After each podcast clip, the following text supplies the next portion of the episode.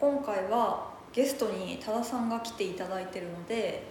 多田さんのベスト映画はい、ガープの世 界ありがとうございます。こちらこそありがとうございますやっていこうと思いますクラウディお茶組兼片もみりささんですクラウディ社外取締役長岡ですクラウディリアル代表タナです。お願いします。代表、が深いですジョージ・ロイ・ヒル何年の映画なんだっけはい、1982年。うん原作は何年なんですか原作は何年？はいなんかそのメモにジジョョン・ン・アービングの。アービングのそのメモには書いてないでグすグってねください。ちょっと気になってして。えその年い年や代そってこに必書い要え年書い代ってない。必そ要んな。いやこうあの枕ですよこれは話のうんなるほどいやでも多分いや一応ね一応これちょっと後では話そうと思ったんだけど、は一応時代的には結構僕確かその重要で多分80年代のアメリカうんうんうんうんのそのがこう80年代が来るみたいな時代だから、だからあのーなんだ霊眼になるタイミングなのかの前だから、やっぱその女性のフェミニズム運動とかがちょっと一回活性化したああそういうこ時とか代ではあるんですよはいはいに。はい、1978年。 78年、あじゃあ本当に80年代前なんだ4年後。えっとうん、4年後だね、映うん画か、早っ。早いねでもすごいヒット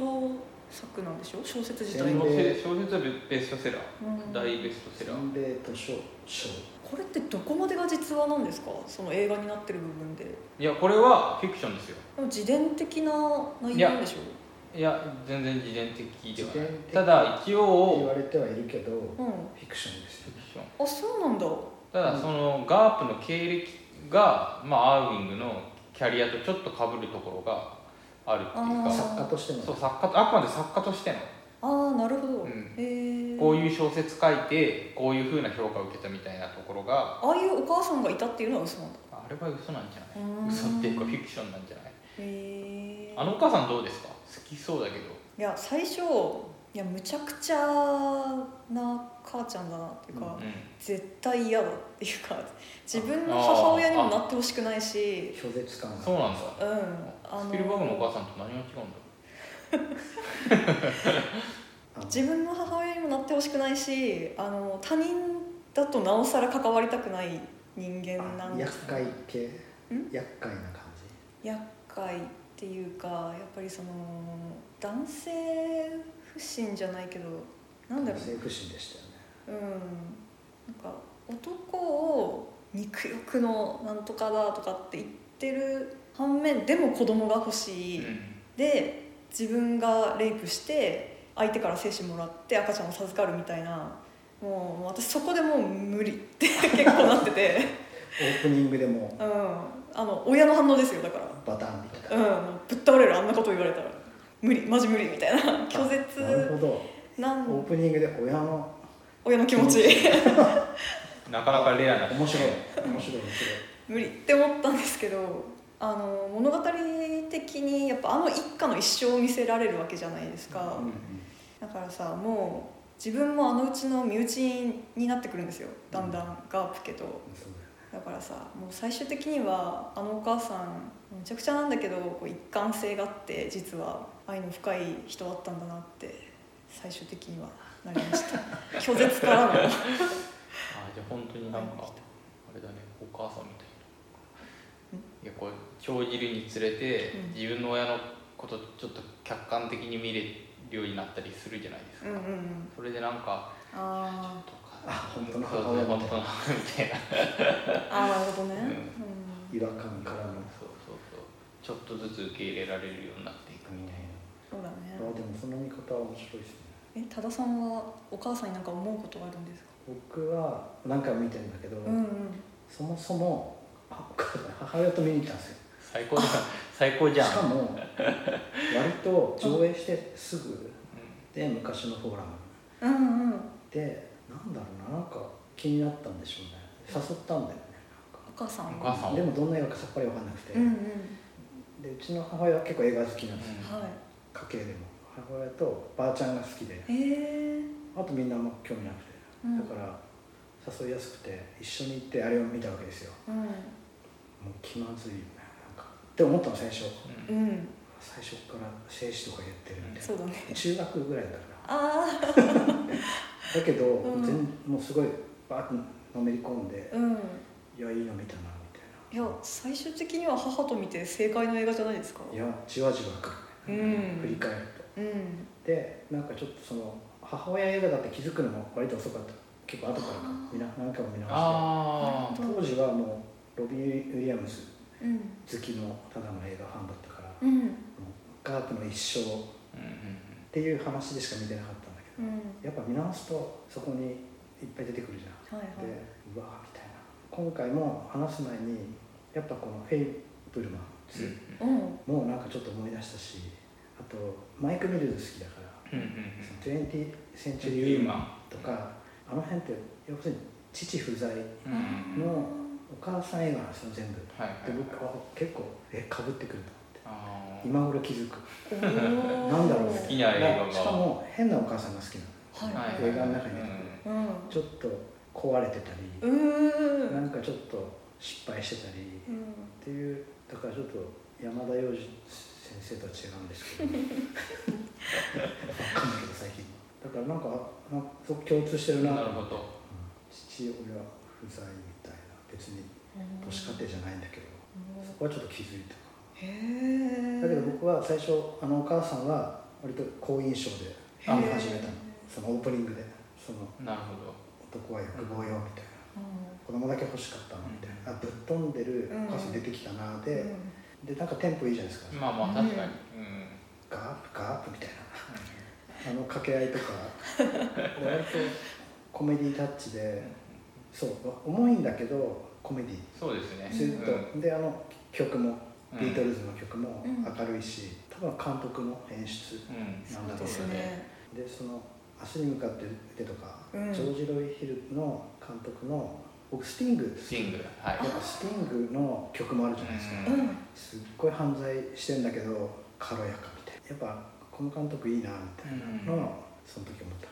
たな、なるほどだから僕結構割ねとスッと入ってうんガープの一生は見届けたって感じでよかったなって思いましたけど長岡君も 昔見たんだっけいや昔うん昔見てます一回うで改めて見てん改めていやよくできてるなっていう本当あにで僕原作読んでないからあそうそうそうそこが大事ですね僕最初に原作読んで原作読んで原作読んでで読んだ後に映画見ました原作も何度かチャレンジして、うん今回のためにやっぱねダメでしたねあーでも本当によく映画になってるなっていう印象ですやっぱ本当長いしうん一映人の画男に化できないとかよく書いてあうんるできないと言われたんだけど、うんそうやっぱ一大期だからもう本当人生だから、うんなんていうのやっぱ映画みたいな感じでこうなんかメインのストーリーを抽出するのが難しいんですよはいいろんなわかる細かいエピソードがすっごい複雑に絡み合ってるから細かい断片的なエピソードが断片的ってわけじゃないんだけどだからこうまとまった筋を抜きづらいっていうことあとやっぱ多田さんが言ってたあの重いんだけどコメディタッチというか、うんこう明るいっていうそのバランスこれ原作もそうで。うんあそうなんだうん、やっぱりすごいやっぱ死とかなんか暴力的な出来事とかいっぱい出てるけどそれでもなんかどっかこうユーモアがあるうんとかみんなどこかしら欠点があるうん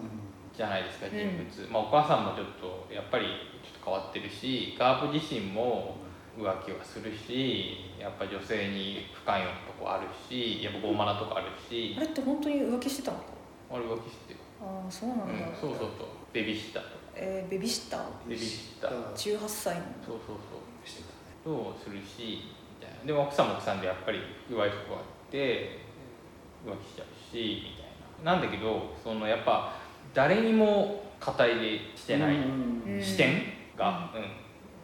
原作もそう原だし作も、うん誰にも肩入れしてないし誰のことも擁護してないけどでも誰のことも責めてもいないっていうそれがこのやっぱその世界観そう世界観というか、うん、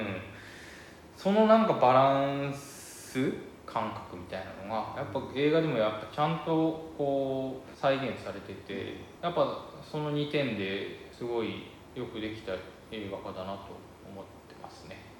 なるほどねそうか上下感あるんだもんね原作そうなんか映画見終わった時の最初の感想全部やったなって人生全部やっあたあ印象だったから、まあ、そうだよね一生描くってことはもうテンポすごいいじゃやんそうだからだいぶはしょってる悲しんでる間もなく次のこと来るじゃないですか、だからなるほどそういえば小説原作だったってことを今いやなんか映画何回も見た後原作見たらめちゃくちゃ詳細に書いてあるわけそうだね全部に対してはいディティールからもう紹介から、うんでもあ全部書いてんだこの人はとう思ってんだからすごいはしょったのも分かったしけどなんか全部知りたくないなっていうああのは映画から入ったから、はいはいはいなんか歯が何本折れたとか全部書いてあるの 要するにすごいの事故の様子とかもあとーかそのあーそうなのか、まあ個人的な過去に何があったかお母さんのそう昔そうこんなことがあってそうそうこんなことがあって100個ぐらい言ったうちの1個しか映画で描いてないからあーいやすごいなと思ったけど確かに全部書いてちょっとでも全部知らなくていいからうん読書家じゃないからるねそのうち読めたらいいなってなんか僕は途中で出てくる性転換ロしたバータロバータっていうラグビー選手、はいあはいれが最高ですね、うロんバータいいよねロバータ原作でもすごいなんかはあれクリフハンガーの後だったか前だったかもう敵役でうんうんもうバリバリのゴリゴリの敵だったのあの人へえジョン・リスボうーんでもうイメージ的にはもう悪役悪のイメージがうんいきなりあのロン毛で出てきたよねパーマでうんあれが衝撃だった中学の時へえでアカデミー賞、ね、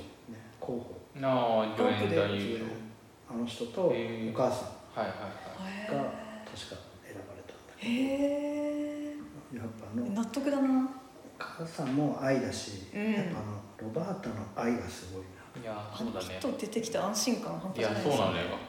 母性だよ母性旅行から帰ってきた後ねなんかもうみんなのこと抱きしめてあげたみたい なで何があっても受け受け止めるし、うん傷ついてるし、うういやもうんあれは最高で何回見てもでカープも結構好きな好き勝手なことしてるし、うん多分やらかしやらかしだけどバレてないだけでうん浮気はする、まあバレてるのかもしれないけど浮気はするしすぐ怒るしそううそん危ないんだようね、うだからまあなるべくしてなるんだろうけど、まあ、私あのその住宅街で交通違反するやつあー一時停止しんあれ何だったなんいだそういえば暴走車あれ原作にそれないですかいや忘れちゃったうん全然記憶にないなかったし相手に対してヘッドライトをバールで叩き割るのやりてえと思って てかあれ超スカット映像ですよねふざけんなみたいな子供が歩いてんださみたいなでも他人にあそこまでやっといて自分はさ暗い中さ電気切ってさそうなんだよねいやさ言うとなんでやって事故起こしてるからさえでもさそれ人間って感じしなかった、まあねうんあの人にはすっごい注意しといてでも自分はなんかギリギリの範囲をやるっていうかさやっぱりその人にバレないようにできるだろうみたいなさ過信を、まあ、そうだね結局事故につながるみたいな、うわリアルって思ったでも奥さんはあれすごい嫌だっんたああれをやるのがすごい嫌だったか確かあそういう描写があるんだそうそうそうなんか映画だとつまりガープが浮気してそれの意趣返しで浮気始めるみたいなあそうなんだ奥さんあいやえ映画だとなんかそんな感じじゃないそうでもない奥さんは気づいてたかは描写はないかいなやなんか気になってる表情ですね、あーちょっと2人で見送る時とかうんうんで明らかに遅いとか多分あるんだろああそうなんだうとか映画しか見てないけうど、んうんうっすら感づいてはあ私もやるわよみたいなそうただ原作とちょっと違うっていうか原作だとすごい仲いい夫婦がいてその人たちとスワッピングが始まるんですよ映画に出てこない映画に出てこないでその要するに奥さんだけいや両方でしょスワッピングだからそうかそうだからガープの浮気が許せなくてどうどうしたらいいかっていうのを仲いうに相談したらいやまあ前こういうことやったことがあってそれでなんかこう解決の一助になるかもしれないって言ってスワッピングが始まるわけですよ いつもなるえじゃあ何70年代にはスワッピングがあったってこといやまあ普通にあったんじゃないえー、すげえいやだってヒッピーの後まあそうそうそうあーだからもうフリーセックスの時なるほど時代の後だから全はいはいは然いなんかそのまあそれも含めてやっぱガープのいいとこはやっぱ性に対してうんうんも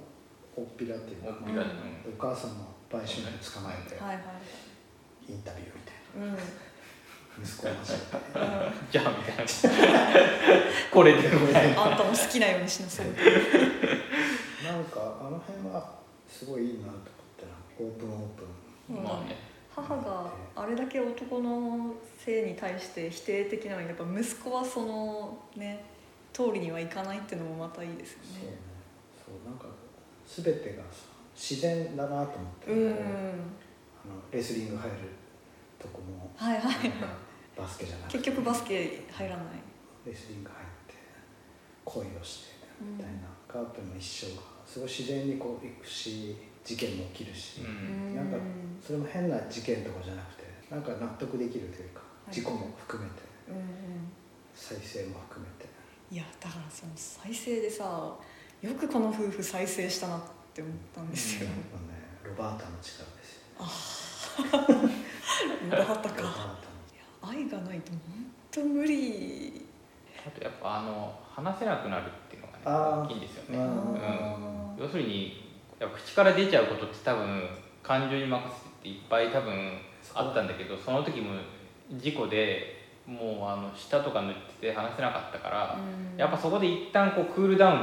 ンのそのそこみたいなのが原則でえそこそうそうそうそうそうう要うんするにこう今まで感情のまま言ってたけど、うんあ何を言おうとしてるかなんかーあーそういえばあった気がす手る記みたいな筆談で、うん、でやっぱこう書いたもの渡そうむなんかやっぱムカついてたから渡そうとしたんだけどやっぱ渡さないみたいな描写もあったりしてへやっぱだからそれが本当はもう声に出してたらもう放っちゃってた言葉ーあなんだけど筆談だったことによってやっぱ一回止まっ自分の中でも一回止まったみたいなとかもあったりしてなんかでもそういうのも含めてなんかめちゃくちゃ成熟してるなと思いながら読んでましたね、当時、え何歳で読んだうん、みんな僕17とかだ18だとどっちかか高2か高3だと映画の前え映画の前あっ映画もだってあったのねたあった、ーうーんやっぱ文学青年だったからそうですよ文学少年だからですねもうでもまあすごい有名な小説、まあ、小説の時点でもうすごい有名だったから、うん、コアなタイトルではなかっうんなんかさあの最初幼少期から始まるじゃないですか、うん赤ちゃんあと少年うんうんの時のガープもう天使みたいに可愛いじゃないですか、たそううん、幼少期もう赤ちゃんとかさやばくないですかいやこれ落ちてきただろみたいな空からもう目くりっくりでさ白人のこんな可愛い赤ちゃんみたいに思ってたんだけそどれがねロビン・ウィリアムズにロビン・ウィリアムズになるじゃん、時代の時の私ちょっとあの時嘘だろって思ったんですよ あの天使がみたいなでえこのキャスティングどういう意図かって思ってたんですけどラストヘリコプターで奥さんに笑いかけるじゃないですか、もうあれで許したこの人じゃないと無理いやいや確かにねもうロビン・ウィリアムズの私人相で泣いたんですよラストシーンーそれがロビン・ウィリアムズなんですよ最高ですねだからちょっと嬉しそうなんだよねそのいやそううねーんそうなんだお父よ、うさんとん一緒になれたからあそこねなかったような気がするな小説でしょヘリコプターで俺そうだからやっぱそうだよねないよね僕さそれ探そうと思ったうのんマジそしたら撃たれて終わるのよお母さんはね撃たれてその後後日談で死んだ後みたいなそうそう死んだ後の話だったような気がする最高じゃんあそこ映映画画オリジナだルなかのらあよれが映画だけだったとしたら、うん映画でいいやあとさこう口ずさむじゃんなんかああ歌う歌うねテ最ュ後ランにテュランとか言ううのに、んあんなの小説にないんだから、うん監督すごいあとそのやっぱそのそれはもう小説にもあるけどずっと死死を意識してるじゃんうはんいお父さんも早死にしたとかうん、時間がない死みたいなぬとか、うんそのあとドクロ結構最初のイラストにも出てくるし、あなんかーハロウィンの時ハロウィンも仮装私あの扉にかかってたりとかハああロうウんはィンの衣装がだからなんかこう匂あわせじゃないけど伏線常にあなったんか死そうねなんか潜在的な不穏さみたいなの不穏さがを出してくうるんうんうあんの人もすごいなってうん何回も見るうんとでやっぱりプーですよプーねねプーって原作だとなんか深掘りされるんですいかや深掘りされないと思う確やっかぱああいうキャラクター、うんなんかプーのことは怒らせすぎたって最後の方に書いてあっただからガープっていろんな人を怒らせちゃうう、ん素で喋っちゃうから、うんし敵を作りやすいみたいへなのはえ書いてあった気がして、であープーのことは怒らせすぎたみたいななんかまあプーはもともと愛性格だし私プーがさガープのこと好きなのかなってねいや思うその説もあんのかなと思ったけどいや幼少期の頃はもしかしたらそうだったのかもしれないけど、でもやっぱすごいあのクッシーがいいんですよクッシーという存在が姉、もう姉姉、うん姉ともうイチャイチャイチャコラしてるわけじゃないですか、うんうんそれをずっと見させられてたから、うんそれは笑わない子になるのかなみたいあーなまあもともとって気がするなんかでもいや原作でもそこまで書いてあったか覚えてないけどサースルってやっぱ姉と明らかにタイプ違うから、うんああいうタイプってやっぱそのなんだろう開放的な、ね、同性の兄弟に対してやっぱり多分否定的軽に、蔑うん、そう、批う判ん、しやっぱりうんと思う。でクッシーは上手だしねこうあー引き入れるの手玉に取るじゃないですかガーうんあ彼氏いるのにね、ッて知るのう でん、こうあお互い様だけじゃないよねあ確か にいやプーの引っ張り方も完璧だなってうんあのホップステップジャンプじゃないけどまあそうだねいや一回あそこで出てきてそうそうでちゃんと同じポジションでいてうんうん確かにで最後きちんとプーで落とすみたいなのもすごいなと思って。いや私ナースフックで来るじゃないですかあなんーかお母さんみたいなそうそうそうそうあそれもなんだっけそれも原作あそれ原作じゃないんだけど原作僕もあれ分かんなくて、うんなんでナース服で来たのかなと思ったけどやっぱ幼い頃から、あの親子を見てるわけね、うんプーはだから理想だったのか分かんないけど、うんうんジェニーってういんうか、お母さんおが母さんね存在なのかなとか、なんかちょっとはあまあ気づかれずに入るのはって言われたらそれまでだけどなるほどあねそこまで入ってうくる、んだけどなんかちょっと意識してた感はいやなんかもうお母さんの死で結構落ちるじゃないですかうん話としてもこの観客のテンションとしてもだからあのナース服でこうどんどんガープに近づいていくのが、私幸せへのとかプラスの方向に働く演出だと思ってたんですよ。誰だろうみたいなお母さんんみたいなとかガップのなんかこれまで出会ってきた人の なんかいい人が現れて何か言葉かけるとか感動の再会が何かだって思ってた かやらばいバーンって宇宙人君うわって言っちゃって「なんか嘘だ!」みたいな最高の「まだ落とすの?」みたい な監督としては最高のね一番 お客さんです一ね番いい言い方裏切りがまんまと 取られましたからのプールみたいないやでもなんか一個一個のエピソードがすごい好きでそのうん最初に彼女に声かけるうんあーそれこそ大人になったガープはいとか階段でね階段邪魔じゃないみたいなちょっとチラチラ目線あれいいよね目線かわしてバレるみたいあそこいいですねな、すごうんいよねあそこいいあそこ映画ならではだと思うお母さんだけ怒ってるみたいな、やっぱああいうとこももいいしすごい無駄がないなと思って、うん長いけど、うん一瞬でした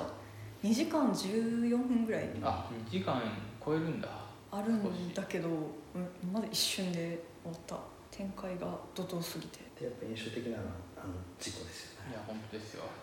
もうあそこもなんうだろうもうイニシエーションですよあれマジで俺にとっていろんな意味でいや男性の方が響くじゃないですか、ま あそうそう事故そうですねまあ、子供も失うしそううわー全てがあそこに集約されうるんだけどん悪いとこが全部出るわけじゃんみんなはいそれぞれ、あの一点に事故になるんだよね全部引き寄せられててか私さっき監督がジョージ・ロイヒルって知ってそのお兄ちゃんの方が亡くなるじゃないですかガープの世界の方であれうん弟弟弟弟だよあお父さんか弟うんあそっか弟か弟で弟がさ亡くなる時の映像って一枚絵で本当ださそっかどんどん迫ってくるじゃん、はいはいはいあれ「明日に歌って歌って」のラストシーンと同じであだから監督といなるほどって思ったこの子亡くなったよっていう映像での使い伝え方ってさ独特っていうかでも分かるじゃないですかあこの子だけ死んだんだみたいなやもうキーガシャガシャガシャガシャみたいうんうんなアップいやすあれ衝撃あれすごいねあ衝撃の表現あれってあの瞬間亡くなったって死んだって分かりましたあ分かったわ分かったんだ家みたいに見えちゃううんん私さだって助手席じゃないか後部座席にさ兄弟で2人で乗ってるのに1人にしかそうだね映らないじゃん、夢の中にいるみたいいやーあれ最後いいセリフだよねでも死んじゃう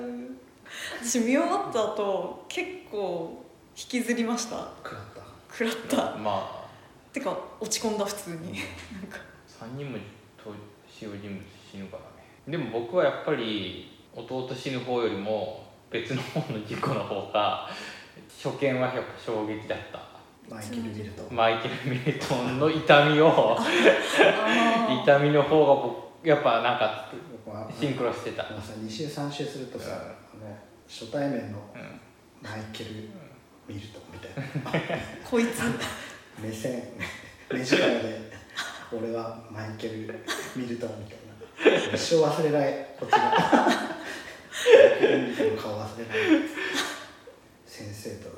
そう先生を抱きたいみたいであの車でこうあの目線交わすところもいいじゃないですかああなエンジン壊エしンてジン壊してどうかしましたかみたいなベタベタなんだけど、うでん最後下宿は清潔みたいなピッカピカに清潔みたいなでバレたら終わりようの2分後にバレてるああ思った早っみたいなバレたら終わりブルーンうんはみたいな早っいやもうちょっとあの辺は早すぎてあれでもまあ多分もう少しタイムラグがあると思まあ本当はねう本当はうんいやでもほらはしょんないはしょんないといけないからこばれるっていうね虚勢系のなんか怖さとこう快楽みたいなものがこう表裏一体になってる感覚って、なんかねなんとなくわかるんですよカマキリじゃないけどカマキリもなんかあの交尾した後メスに食われるじゃないですかなんかそそのその感覚っていうか、食われたこといや食われた食われた今真面目な話してるんですよないだから救急車と思って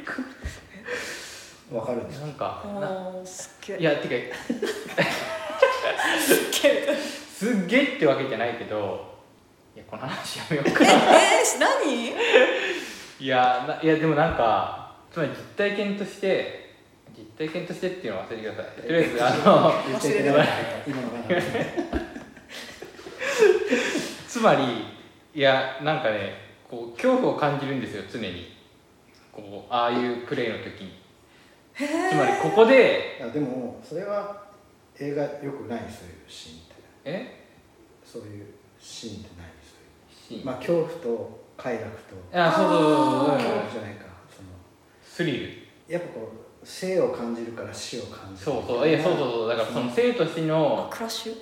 えクラッシ衝撃ュクラッシュクラッシュあの交通事故の快感映そうなんだっけあるかあるあるねわかるクローネンバ画あーグくそうクローネンバーグまあとかもそうだし、うん、やっぱその快楽と、まあまあ死に近づく快楽みたいなまあ、死じゃないんだけど死じゃないけどうんそのそれの最終形見せられたみたいまなあそう感じでもある、最終形っていうか俺もそれこれが最初なんですよ最初の最初みたいなこの衝撃そがうそうそうそう、はいいやはい僕もそうかな、ん中学だからねうわーみたいなマイケル見るとうわーみたいな一生忘れない一緒ですよねでもやっぱこう明らかに感情移入してるのはやっぱ読んでた時もう絶対ガープだったから、うんやっぱマイケル・ミルトンなんかざまあみたいな気持ちもあるんですよねはいはい、うんうん一方でマイケル・ミルトンの痛みをかなり切実なものとし ても感じてる自分がいて両方やっぱこのなんか複雑さみたいな両方だよねでその母性を出してるロバータロバータ私は手そうね術手で術麻酔してたけどああ言っさらっと言ってたまんないわみたいなそうですね私はさみたいななんかそれもさらっとうままいあさらっといやでもすごいと思ってなんかそういう返しも納得するし、たうん自然だしもうそばにいるからもう全部受け止めちゃう周りの人がうんでもちなみにああのセリフがないと多分マイケル・ミルとの事故については多分分かんないですよねあそうかうん説明してたそうそう一応やっぱだから説明も兼ねてると思う、うん、なるほどあそこでまあわかるけどねえ分かるキーカシャなんでキーが来ちゃうんで、そのマイケル・ミルトンのプレイ中だからおお稲荷さんがどうなっちゃうだかっってていう加えてる時に後ろから突っ込まれるんでしょ、うまあねん、それはしびわれかるるけどまたねそれが小説だとえぐいんですよへえ細かく書くからへえかえ細かく書いてたっけかあとねいや俺覚えてないもん何分の何があ聞きたくないみたいなー てか何そこだけ読んだのパラビパラ見てあ映画で見たシーンがイメージつくんだあけーうどんうんまた違う話になるからちょいちょい見てうわーみたいなそこは見るよだって衝撃だもんまあそうだよねあれはだから衝撃ですねだけどそれを、まあ、悲劇なんだけど、そうだね、うんそこがすごい映画としてこうあちゃんと人生で起こった、こんなことで済ませられるのか全部ーうんにしてもなんかなんか見直した時お母さんの運動あるじゃないですか、うんやっぱり女性運動に巻き込まれていくじゃないですか、うんお母さんそこまでそうそうそうああのおせ煽りたくなかった煽りたくないってこと政治的なそのイデオロギーはないないし、う自分のことをそうそうそうそうそう性の容疑者、うん政治の性の容容疑疑者ベストセラーやっぱやっぱこう一個の作品が変にこう使われちゃう、うんはあーめちゃくちゃネットいはいはいはい、ねだか確かにねらあれはあのエレン・ジェームス・うウンんド、ジェームスえエレン・ジェームスだっけかエレン・トーみたいな下切る下着るやつだからすごい今今と一緒だなと思ってあそうだあ、ね確かにね、民般大衆のはい、描き方がしその中のプーだから、うんもうだからそうだねもう水杯みたいなまあまあ、うん確か水子供の杯プーだね 今いたらすごいもう2チャンネラーじゃん2チャンネルか、うんもうすごい探ってんだろうなって思ってしまう、あとまあ僕はその最初の曲ビートルズの曲、にウナイ 最後の曲そのさっきからジャズの、うんナット・キング・コールのはいはいはい曲が僕12回かなと思ったらうん見直したら5回ぐらい使って4回ぐらいあのーブラインドのところでそうそうあのニューヨーク行った時ニューヨークそうそうニュー行っヨーたク時ニューヨにークこうあ隣あのビルで吹いうんうんてる曲が最後ヘリのとこでかかるんですよボへえーカル曲でええであとあの家庭教師と不倫する時の直前車で待ってる時はいは同じ曲かかってるんですよあへーえであの曲ガープの人生ずっとかかってて実はビートルズよりもそあのっちの方がねジャズのバラードの曲がいうんこれで最後ワンフレーズかかってうんうん赤ちゃんになってあエンディングででその後またビートルズなんだけど、あうんそのナット・キングコールの曲がすごいいいいいというかしみるいやしみ使い方をそうすごいなすごいねだからなんかブラインドの時もやっぱほら自分の人生を振り返る振り返りながら、うそうんカチャカチャっていやあのシーンよかったねブラインドだのねもう含めてですうね、ん、うんなんか、まあ、性というテーマもだし一生ロビン・ウィリアムスのだから結構好きなものが結構詰まってうるんし、重すぎないっうんていうのが一番あ好きなところです見てもらってよかったですいやーこういう機会ないとね見ないよねだって見なかったですねねあの時代の映画見直そうと思ってもさなかなかうんと思ってそう私ロバータの好きなセリフがあって彼氏ができてデートに行くみたいな時にお母さんかなんかガープからなんか楽しんできてみたいなことを言われるんだけどなんか私ってバカねどうせ男はけだものなのにってそうめっちゃいいみたいな、うんなんか結末分かっててもこの衝動には止められないみたいなはなんかめっちゃいいって思ったいや魅力的すぎるよねあのキャラクター本当にそばにいてほしいもんいなんかちょっと疲れるねこうやってあホルモンのバランスが悪くなるあーあれリアルだよね 大丈夫みたいなだからまあ母親映画ですねそうですね母親映画ねそうですね、母性うん映映画だと特にねやっぱ絞り込まれてるから、うんエピソードが、うん画だしその変わり者映画が好きだなと思ってやっぱり、まあ多いけどマイノリティうんで認められないけど生きていくみたいなうもう結構先駆け的ななんか単純なマイノリティ用語映画じゃないっていうところがやっぱすごくいいなと思ってて、やっぱ科学は例えばマイノリティに対してそんな寛容じゃないじゃない、うん主主人公がねそもそもね、うんでもやっぱマイノリティの中でもプーみたいなやばいやつがいるっていうのもまあやっぱり描いていて。うん一方ではやっぱその保守的な人間みたいなのもいっぱい出てきてその中にもやばいやつがいてそいつらお母さん殺しちゃうみたいうな、うんなんかそのフェアですよねだからねやっぱいろいろ、あの海の家好きなんですよ何回も見てるのはお母さんね、うんあ生まれ育った家か、はい一緒か一緒うん、やっ波に注意しろよ、ーあぱー海沿いのあのお屋敷ううにあれ看護婦だからんうん結局稼いだお金みんなあそこにんうんあー住まわせてあげてみたいうなんうん保養施設みたいになってるんだろうけどまあなんかそれぞれねあの売春婦もしれっとあ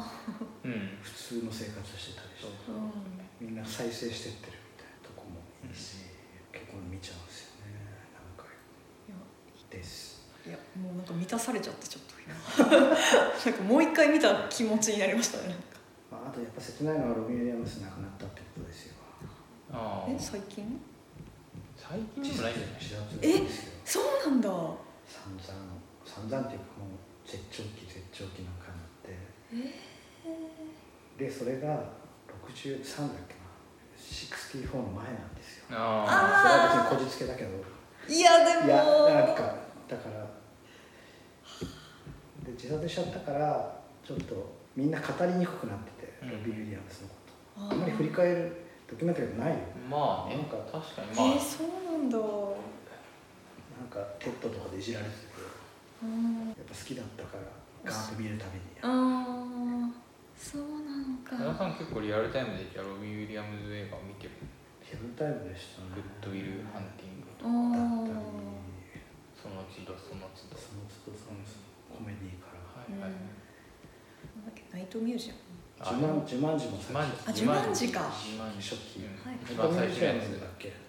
ナイトミュージアムナイトミュージアムは違う違うっけ違うんじゃアムなんだっけないあれ違うっけかもっと出てな前かっですなんか違うっミセス・ダートとけかあミセスターフックとかフックねはいはいはい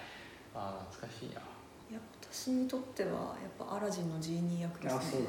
ロビン・ウィリアムズあナイトミュージアム出てる出てる一一だけ一結や作目になんか出てたけど構出てるこっちも出てんじゃないかななんか人生ベストちょっと納得の作品ですねガープの世界っていいっすねなんかこれをベストに選んでる多田さんめっちゃいいなって今話聞いてて思いましたありがとう ございまいやいいないや私も探したいです人生ベストをすミセス・まあ回数そうだね見ちゃうってやつかないいねまたお母さんと見たっていうのがだからまあやっぱそのバービーしかりうん悪が出てこないというかああうんなんかその暴走してくるドライバーもなんとなく分かっちゃうっていうかなんかうんうんうんなんかあったんだろうなとかさはいはい、あと女性運動してる人たちもうんみたいなうん、気持ちはうんうん分からなくもないみたいなでそれをね撃つテロリストもうん、今分かるしみたいなうなんんか社会全部含めてでエレン・ジェームスも女の子いたじゃないですか、はいはいはい最後一瞬出てくる、まああそこもいいんだけどあれね一瞬しか出てこないんだ私がエレンですみたいなああそうんの下当事者ですみたいなうん多分原作だと原作一緒に住むのよ家族なんだよ結構喋るよえ会話会話あるんだよねいや会話はし住むんだっけしない、うん、会話はできないただ会家話族とか家コミュニ族にケーションを取るんだよあそう筆談でね筆談でうんへえで映画ではあの一瞬あれ最高でしたねあれ最高だよねタクシー乗って逃がすみたいなちなみにあの人うんパルプフィクションのえ最初にえハニバニ「ハニーバニー」ですよ嘘マジエレン・ジェームスが後にで僕フィッシャーキング大好きなんですはいはいようんロビン・ウィリアムスですよあれもフィッシャーキング見て次フわかりましたィッシャーキングの彼女役なのへロビン・ウィリアムスのーえ不老者のしかもロミュー・ウィリアムスロミュー・ウィリアムスうんうんフィッシャー・キングでも出てきてその時またあれうんエレンみたいな 10年後ぐらいでやっぱ科学好きだみたいな感じでこあうでまたパルプフィクションでえーやばーへえすごい細い女優なんだけど、はいはい脇役タイプなんだけどあそういうのもなんか後にして「やばい」みたいえやばな「ガープやばい」みたいえなわいいですねなんか俳優会関連でそうまた戻ってくるみたいなま戻るしっていうのがいいですねうんあそうなんだでもすごいいい役ですよねエレン役ってなんか一緒に会場を逃げ出すの私てっきり奥さんだと思ってたからうん誰だこの人みたいななんかちょっとしっくりくんだよなあの女優だと説目得立力たあないる目立たないんだけどみたいな、いやでもあの数カットしか出ないじゃないですかあそこで決めれる人ってなかなかいないですよねそうっていう意味であフェイバリットな人でしためっちゃい いじゃあビートルズ聴いてくださいここで流せないので代わりに僕が歌いますここでバンされてしま 音声ね出したいんだけどねうカラオケで歌ってくださいじゃあ長岡さんのカラオケ音声ここで 挿入する 大満足会だなちょっということでとかはい、うんいいですかねありがとうございましたこれにてすっごい良かったです、はい